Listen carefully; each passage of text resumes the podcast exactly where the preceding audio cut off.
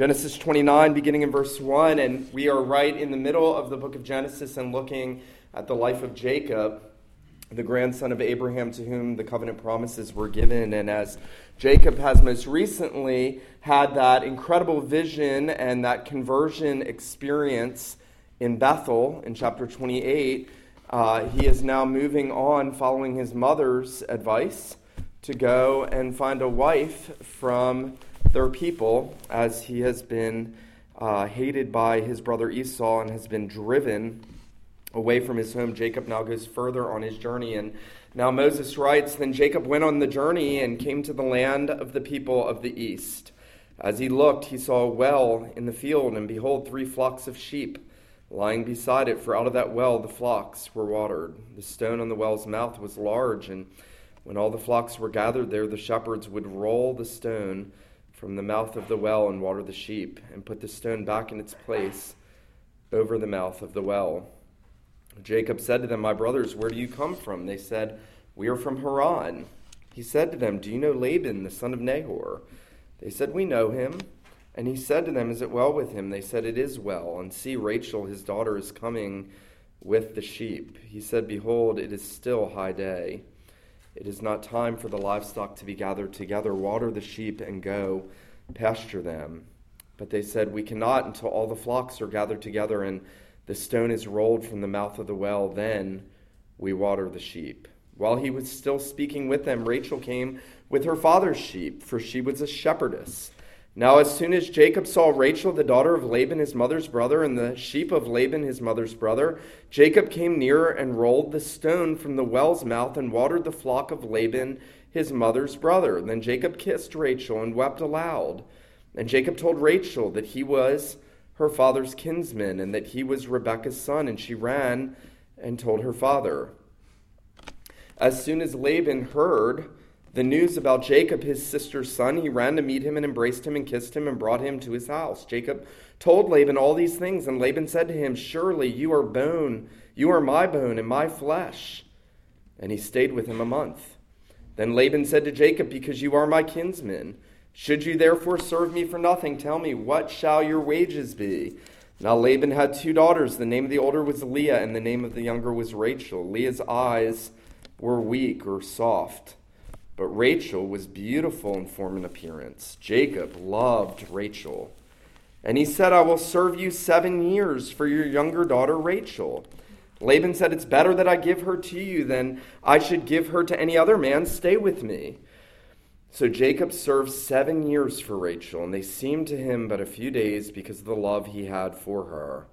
Then Jacob said to Laban, Give me my wife, that I may go in to her, for my time is complete. So Laban gathered together all the people of the place and made a feast. But in the evening he took his daughter Leah and brought her to Jacob, and he went in to her. Laban gave his female servant Zilpah and his daughter Leah to be her servant. And in the morning, behold, it was Leah. And Jacob said to Laban, What is this you have done to me? Did I not serve you for Rachel? Why then have you deceived me?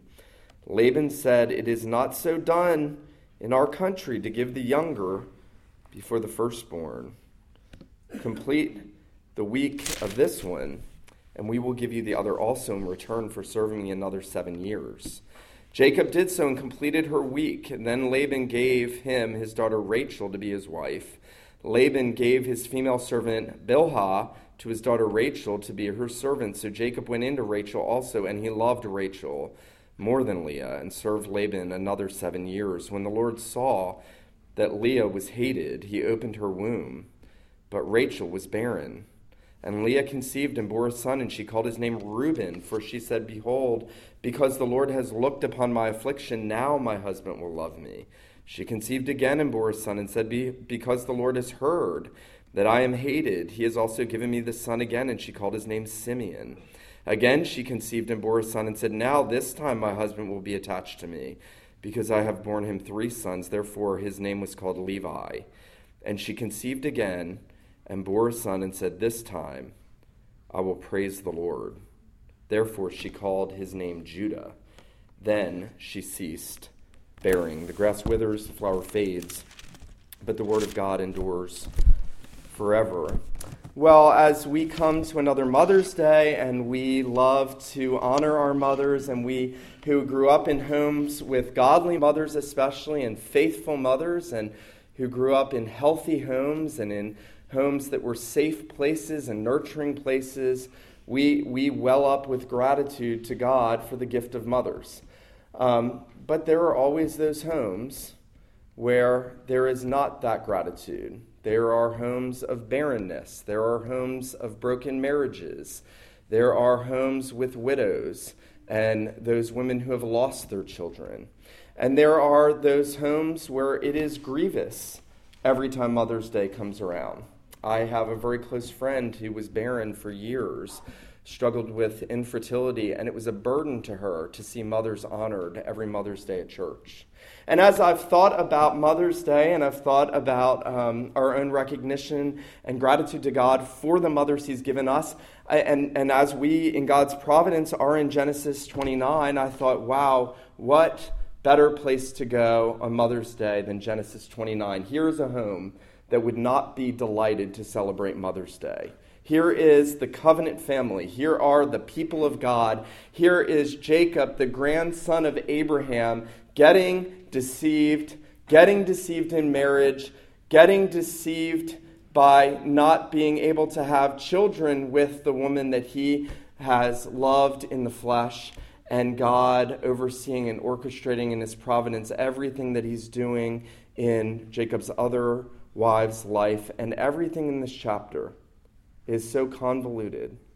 There have been um, many theologians that have said Genesis 29, and I felt this painfully in preparation, is one of the more difficult chapters to preach in the Bible.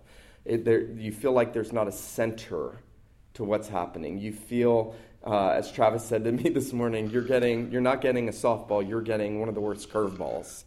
Uh, it, is, it is a chapter laden with difficulty and laden with, with twists and turns, and, and you're left wondering what is the overarching point of Genesis 29? What is God doing in Jacob's life? What is God doing through Laban deceiving Jacob? What is God doing in giving children to Leah and not to Rachel?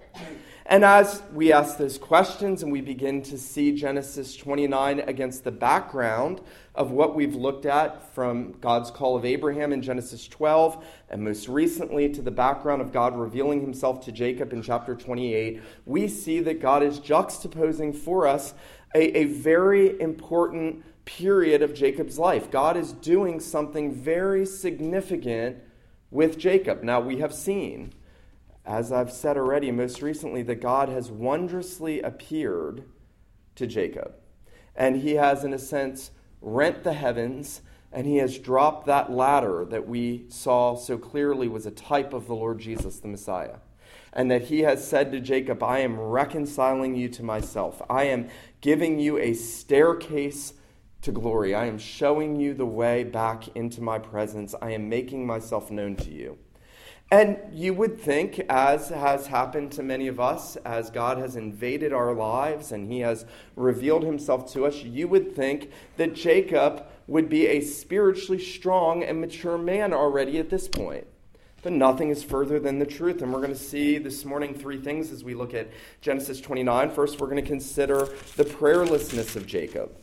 And then we're going to consider the providence of God and then we're going to consider the provision of God, the prayerlessness, the providence, and the provision. We'll notice that as Moses gives us this story, he is telling us about the sad plight of Jacob. And I think it's bound up in those opening words when he says here, Jacob went on his journey and came to the land of the people of the east. Now, if you have been with us for any length of time through this series in Genesis, you would know that the east is not a felicitous place in the early chapters of the Bible. Remember, Adam and Eve are driven east of Eden. They are exiled away from the presence of God. And then Cain, we're told, is driven east after killing Abel. He is further driven away from the presence of God. And the further east they move in the book of Genesis, the further away from God is the intimation. Lot lifted his eyes and he saw the land to the east well watered, and he chose for himself the best places, and he went east. And it never turns out well for anyone in the book of Genesis who is heading east. And here Jacob is heading east. He has had this incredible experience, this incredible revelation of God. He has had this incredible life changing, heart changing, regenerating experience. And it's as if he's forgotten. Now, remember, Jacob is following the instruction of his mother. Yet another Mother's Day illustration for us. He is obeying his mother, who has said, Go away, go back to our people, and get a wife. Don't take a wife from the pagan women of the land. And Jacob is going and he is following his mother's instructions. But here's the important thing he is not trusting the Lord.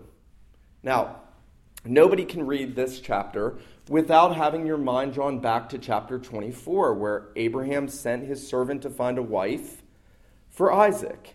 There are those striking parallels. They both find their bride coming to the well and and they are coming from the same family and the same household and there are these striking parallels and yet there is this striking contrast isn't there when abraham sent his servant eliezer of damascus to get a bride for isaac his son remember all along the way eliezer is praying he is saying lord guide direct Please show me who it is that you would have your servant bring back to his master to be the bride of his master's son. And, and he praises God and he worships God and he is praying at every step of the way. In contrast, Jacob is not praying at all. Jacob is moving forward in his own strength, in his own wisdom. He is, he is in a very real sense, forgetting the promises of God, forgetting the experience of Bethel in chapter 28, so soon after. This amazing experience where God so powerfully reveals himself and he is acting in the flesh. Now, I think there is a huge lesson for us there. It is not only altogether possible, it is often, usually the case in our lives, as it was with Jacob, that after God has revealed himself, in unique and special ways to us through the gospel, in the scriptures, most often in worship, we go and then we go on the rest of the week in the flesh. Prayerlessness, worry, anxiety, fretting, walking by sight, not by faith. That's the picture of Jacob in Genesis 29. He is walking by sight, not by faith. And everything that unfolds in this chapter is a warning to us of what believers can expect. Jacob is a believer. God's blessing is resting on Jacob. We're going to see how large God's blessing is to Jacob, and yet Jacob is a weak and sinful man and he is now taking matters into his own hands. You'll notice that that sort of resurfaces through the entirety of the chapter as Jacob goes and he comes and, and he, he even sees God's guiding hand when he comes and there are shepherds there and he asks where they're from and they're from the very place he's heading to, Haran, and they're from the very area where his uncle is to whom he's going and they know his uncle and they know the condition of his uncle. And instead of stopping and falling and worshiping God and saying, Lord, guide and direct, and show me what you want. He just continues on prayerlessly and continues on in the arm of the flesh. That is, by the way, the contrast in the book of Genesis everywhere. It is either relying on the promises of God, the grace of God, walking by faith in Jesus Christ, or it is taking matters into our own fleshly hands. Remember, Abraham constantly did that. He did it by taking Sarah's handmaiden, Hagar, to himself in order to try to fulfill the promises. Here, Jacob is acting the same way. He is just continuing on. And when he sees Rachel, he, we, we see something. And this is the marvelous thing about this chapter because you may be one of those ro- romantic types that think that this is really a romantic chapter. It's really not. It, it really shows the shallowness of Jacob. It, it's not romantic. Um, we want it to be romantic. Love at first sight.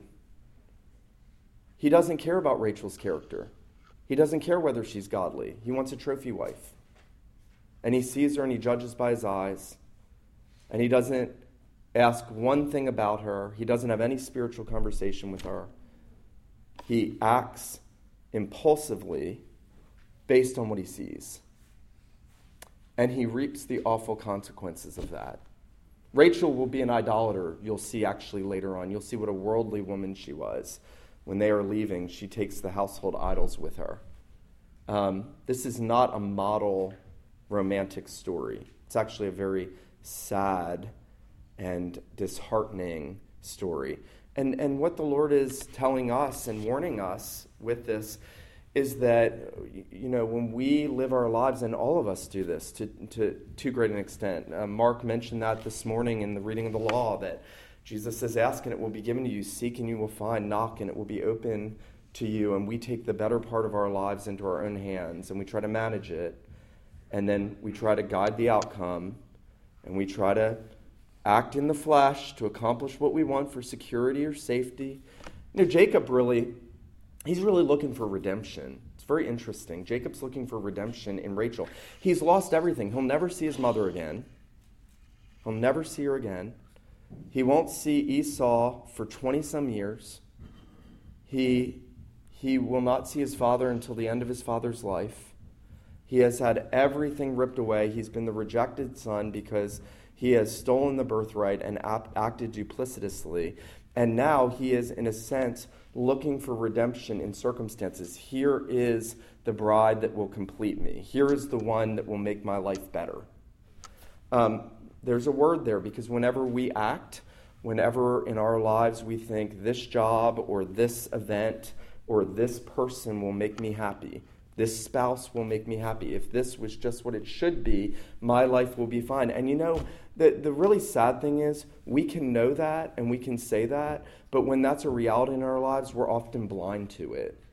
And we won't see that's really what's going on inside us. That I'm really trying to find satisfaction. It's interesting, you're going to find Leah doing the same thing at the end of this chapter. She is looking for redemption in Jacob. She names her three sons in accord with her desire for him to desire her. Now, behind Jacob's prayerlessness, and one of the wonderful things about this chapter, is there is God's providence. Even when the saints are living in fleshly uh, prayerlessness and trying to take their lives into their own hands, if God has set them apart for Himself, God is still fulfilling His plans in their lives for their good. And you see that even as Jacob's going, he does meet Rachel. And, and he does see God's providential hand in bringing each person to that well. And then, even in Laban's reception of Jacob, you see God's providence. God has orchestrated everything that's happening at that well. And everything that will happen subsequently in Jacob's life, irrespective of what Jacob is doing. Now, that, that is the marvelous, big bird's eye viewpoint of Genesis 29. Isn't it wonderful if you're a believer that your life is not in your hands with regard to the blessing of God? That's wonderful. Um, I think we all tend to, um, to read God's blessing based on how, um, how good things are going in our lives. And, and we know that, and we know that we know that, and then we still do it. And um, nothing's going to go good for Jacob from this point on till chapter 34 when he wrestles with God and learns what it is to wrestle in prayer. But, but his life is going to be hard, and it's going to be a decade and a half of hard service for his uncle. Now, what's going on with Laban? Because we've seen Laban before. Remember, Laban was the, uh, the brother of Rebekah who married Isaac, who, when uh, Abraham sent his servant to get a wife for his son, Laban, remember, saw the jewelry. He saw the opportunity. And he was happy to hand his sister over to go with Isaac because he saw that he could benefit personally. Laban, by the way, Laban is the only person in the book of Genesis more deceitful than Jacob. And, and when Laban says to Jacob, You are my flesh and my bone, here, you almost hear a double entendre. You almost hear him, in a sense, saying, You are more part of what we are like than what your own family is like. Because remember, Jacob's deception came on the heels of his mother's instruction, telling him to deceive his father for the blessing and to steal the birthright. But notice, just notice how deceitful Laban is. Uh, Laban sees Jacob and he sees Jacob's strength. There's this well, and you might think of it more like a a, a, large holding cistern for water, not a well that you would dredge, but more of a water holding cistern with a large stone rolled over it. And Jacob comes, and the shepherds are not able to do it. And, and Jacob, with his uh, romantic superhuman strength, is able to move that stone to impress Rachel. I think that's the intention of the passage. And, and that's impressive. This was not like Jacob. Jacob was the weak one, Jacob was the mama's boy. Jacob loved Mother's Day. And he loved to cook for his mother on Mother's Day. And here, Jacob is more like Esau. Jacob has gained some virility and some strength, and that word has gone to Laban. And Laban, no doubt, is thinking, I can benefit from this one who has come here for a bride. And it's interesting that in their interactions, what, what we see, and this is the point of God's providence here, is that God is chastening Jacob for what he did. God's sovereignty in this chapter highlights the fact that God is chastening and disciplining Jacob. He is dealing with Jacob as Jacob had dealt with his own family. You know, I, I think there's something to this in the Bible. Uh, in Galatians, the Apostle Paul says, Don't be deceived. What a man sows, that will he also reap. And, um, and you see that in the scriptures. You see King David um, taking Bathsheba to be his wife, who belonged to another man, and God killing the fruit of their union, the child. And then David putting Uriah on the front line, and God sending the sword into David's family. And then David numbering the people and God cutting the people back with a plague. You see, the punishment fits the crime, the chastening, the discipline is commensurate with the sin. And it's fitting then, isn't it, that Laban would look at Jacob and he would pull off a magnificent act of deceit in order to subject Jacob to himself. Instead of saying, You're my family, come, let's feast. And, and instead of Jacob walking by faith and saying, I have met with the God of Abraham and the God of my father Isaac, and he has told me that the promises are vouchsafed to me. Instead of saying, I must have a wife and return home to my people, Jacob allows himself to be deceived and put to servile labor in his uncle's house. And his uncle does it masterfully. You almost get the sense when you're reading Genesis 29 that Laban pulled something off so much more sophisticated than Jacob had pulled off. Jacob had deceived his father into thinking he was the hairy, manly son. Laban is the master. You want Laban on your side when you want to buy some property. Laban knows exactly what to say exactly how to say it, exactly how to get his way. Notice when Jacob comes to him and, and he, he obviously loves Rachel and he's kissed Rachel and and notice what Laban says because Jacob then goes to work for him and and um, Laban says to Jacob, Because you are my kinsman, should you therefore serve me for nothing? Tell me, what should your wages be? And, and that was the first part of the deception. He never should have said, What should your wages be? He should have said, you are so kind to come here and to labor and to help us.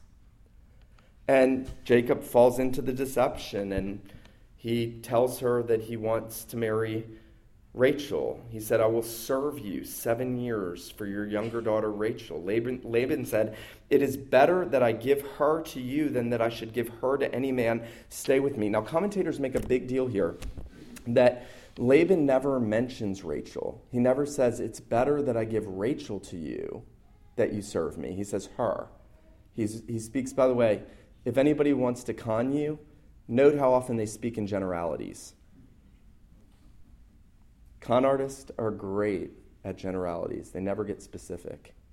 Jacob, by the way, should have been suspect about Laban. There's a little lesson here in the midst of the chastening, in the midst of Laban deceiving Jacob. We, we would do well to take away from this that, you know, Jacob should have been distrustful of Laban. He should have tried to get to know Laban.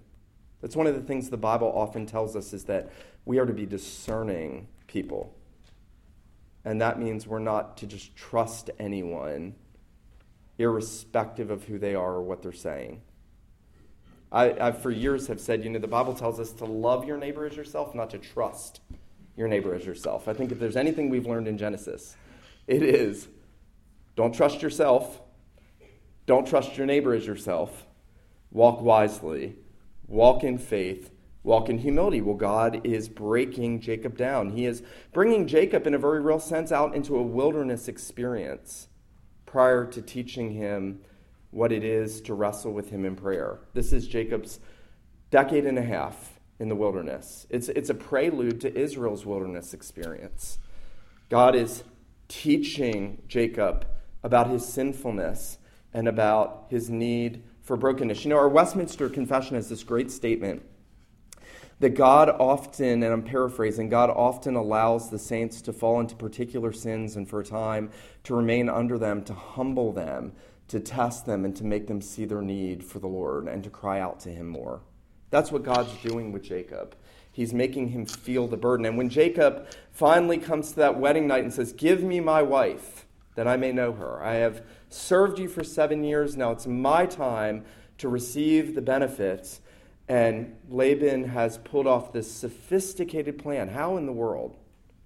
Laban got Leah to participate, Rachel to participate. You can only imagine how Laban must have threatened these daughters to do exactly what he told them in putting Leah in the place of Rachel in deceiving Jacob. Now, one does wonder, and you have to ask this question one does wonder how Jacob didn't realize that he was going in to sleep with Leah on this wedding night. And, you know, it was a long seven years.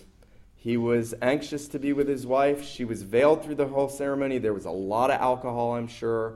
I'm sure of that. And lo and behold, Jacob wakes up the next morning, and it was Leah. It was not Rachel.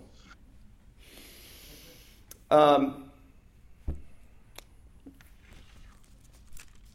Jacob then obviously serves Laban another seven years. He still hasn't learned the lesson. He should have said, At that point, I'll take Leah and I'll go back to my people. But Jacob is driven by his fleshly desire for Rachel. And he bargains again with Laban. Laban is the one that wins in all these things. Now, two of his daughters are being brought into the covenant family, kept in the covenant family. He's gotten uh, 14 years of hard labor out of Jacob. And we're told that Jacob finally went into Rachel, and the end result was that he loved Rachel and essentially he despised Leah. Now, there is a provision that happens in this chapter in the third place. And it's fascinating because, because you see God's providential hand just weaving together all the events of Jacob's life, just like he does in our lives, just like He does in our homes, in our families, in our children. And as He weaves together this, this account, we see that Leah, again, is exactly like Jacob. She, she wants to find fulfillment in her spouse, she wants to find fulfillment in children. You know, I have a friend who noted that having children is one of the greatest blessings ever, but when women try to find fulfillment in that, that's idolatry. You know, it was idolatry for Jacob to long for Rachel the way that he did and to pursue her the way in which he did. It shows that she had become an idol. And for Leah, he had become an idol, and the children became an idol. The children issue will become idolatry for Rachel in the next chapter. You see just how much the sinful heart can latch on to things that are in and of themselves good and then make them ultimate and then give all their strength and then to be let down and frustrated by it. I'll never forget a story I heard about uh, Keith Richards um, on a radio show in Las Vegas, and, and the man interviewing him was saying, Man, you've had such an amazing life and all this fame and money and travel and women and it's been amazing. And, and I mean, how does it feel to be Keith Richards? And Richards said, you know, well, we meant what we said in Can't Get No Satisfaction. And, um, And this, this radio host said, No, no, no, but I mean, come on, all the experiences and all of that. And, and Richard said, No, I mean, you're not listening to me. We meant what we said in that. And in a very real sense, what you see in this chapter is that there is no ultimate satisfaction in a spouse. There is no ultimate satisfaction in children. There is no ultimate satisfaction in parents. That, that what it means to be a godly husband, a godly mother, godly children, godly parents is that Jesus Christ is at the center. And God is going to teach that to Leah. He's going to teach his mysterious providential plan. Leah has these three sons, and these sons she names with respect to the desire for her husband. Now maybe he will see me because she was unattractive.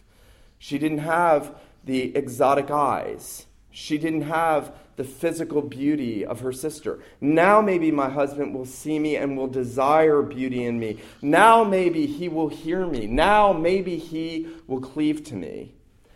And then something happens. And this is one of the most wonderful things in the Bible. At the end of chapter 29, we're told that Leah conceived again and bore a son and said, This time I will praise the Lord, and she called his name Judah. Praise Yahweh, Judah. And in, in that statement, we realize that Leah has undergone something of a spiritual restoration. Um, you know, the Lord loved Leah. Jacob loved Rachel. The Lord loved Leah. That's pretty much what the passage says.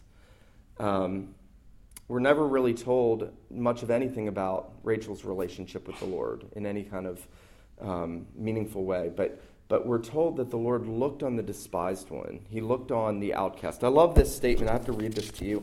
Um, Tim Keller, in a sermon on this passage, said, God had come to the girl that nobody wanted, the unloved, and made her the mother of Jesus. Not beautiful Rachel, but the homely one, the unwanted one, the unloved one. He says, Why did God do that? Does he just like the underdog? He did it because of his person and his work. First, he did it because of his person. It says that when Leah saw when the Lord saw Leah was not loved, he loved her. God said, I am the real bridegroom. I am the husband of the husbandless. I am the father of the fatherless. He binds himself to the people that the world is not attracted to. He loves the unwanted. He loves the unattracted. He loves the weak, the one who the world doesn't want to be like. God says, if nobody else is going to be Leah's spouse, I will be her spouse. And then, listen to this. He says the second reason why he goes after Leah and not Rachel is that she is going to be the mother of Jesus, the bearer of the messianic line. This is no small point. Jesus is the lion of the tribe of Judah. Jesus descends from Leah, not from Rachel. Keller says, Why did Jesus become Leah's son? Why did he become the man nobody wanted? For you and for me. This is the gospel. God did not save us in spite of the weakness that he experienced as a human being, but through it. And you don't actually get that sal- salvation into your life through your strength. It's only when you admit that you're weak. Now, this is, this is the big point that we are to take away from this passage. If we take anything away this morning, you and me are spiritual Leahs. In and of ourselves, we are unlovely.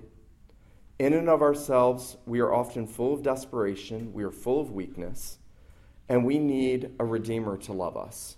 We need the God of heaven to love us in order to turn our hearts and to wean our hearts away from this world and to say, I will praise the Lord. I have a friend in the PCA. She is uh, probably in her late 40s or early 50s now, and she was converted probably in her 50s. She was converted at 40, and she wrote me this uh, just recently about this passage. She said, You know, it's amazing to me that God is saying, I am the real bridegroom. I'm the husband of the husbandless. I'm the father of the fatherless. She said, What does that mean? It means everything. She wrote me this I am Leah. I'm the sinful woman in Luke 7. I am the woman at the well, hiding from the town's women in shame. I was thrown away by the world for 40 years when it really came home that Jesus would never decide, like everyone else had, that I was too burdensome to deal with, too much trouble, and to throw in the towel, well, that did it. He is my rock. Now, we are meant to see God's mercy and grace to Jacob in chastening him, in teaching him the consequences of his sins so that he might grow in faith.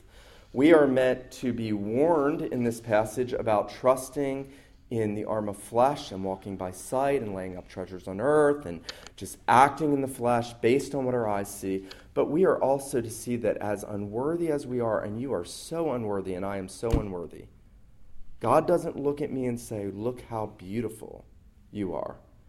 He sees all my sin, He sees all my failings, He sees me trying to find satisfaction in created things. And he says, I have loved you with an everlasting love. I have sent my son to die for you. The son has said, I will be the bridegroom. This is the whole point of Jesus coming to Jacob's well. You know that. In John 4, when Jesus, the Savior, comes to Jacob's well, this well, and he sits by the well with the woman of Samaria, and he reveals himself to her. He is saying, I am the heavenly bridegroom.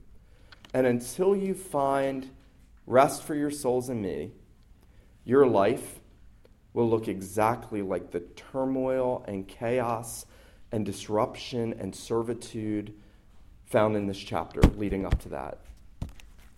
Um, I am sure on this Mother's Day, as we reflect on our own mothers and our own parenting and our own relationships and our marriages and all of those things, I am certain that there is plenty that we can see in our lives that is twisted and that is, that is skewed and that is not what we wish it was.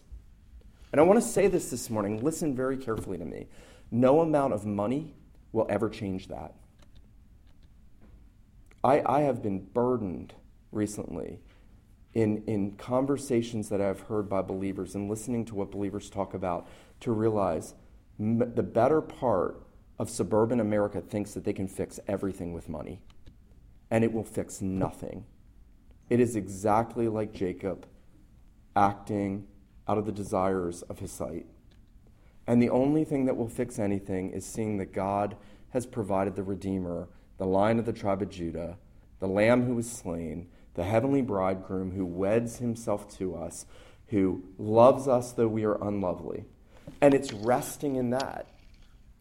And what happens, and I'll close with this thought, when we actually get to that place and we realize that Jesus Christ should be at the center of our marriages, and Jesus Christ needs to be at the center of our parenting, and Jesus Christ needs to be at the center of our ambitions and our relationships and every single facet of our life, things start to go well, even when they go differently than we would have them go.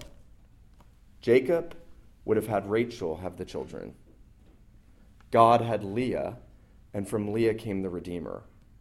You see, God is always calling us to trust Him so that He would work out His plan for His glory, for our redemption and good in our lives.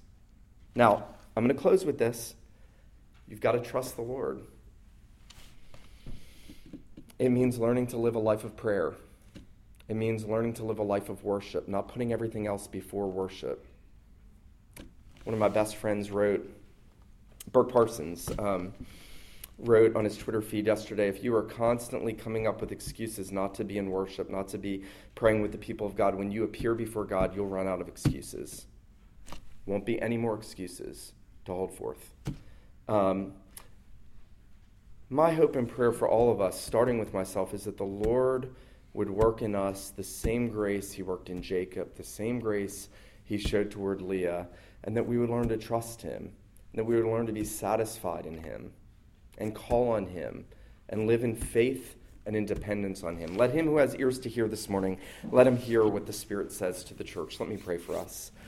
Father in heaven, we do pray that you would revive us and restore us. We acknowledge that we are many times like Jacob and many times prayerless and many times, Lord, making our own plans and setting our own ways and setting our hearts on the things that our eyes desire. And we have been chastened many times by you for our sin. And we thank you, our God, that you chasten those that you love, that as a father disciplines his children, so you, Lord, discipline those that you love, that you might conform us to the image of your Son. And we thank you that you have loved us, our God We thank you that you have set your love on us who are so full of sin and who are so unlovely in ourselves. We pray, our God, that you would do a great work of grace in our lives and in this church, in our homes, in the marriages represented here, in the, the relationship between parents and children. We pray that your grace and that your Son would be saturating our lives. And we pray these things in Jesus' name. Amen.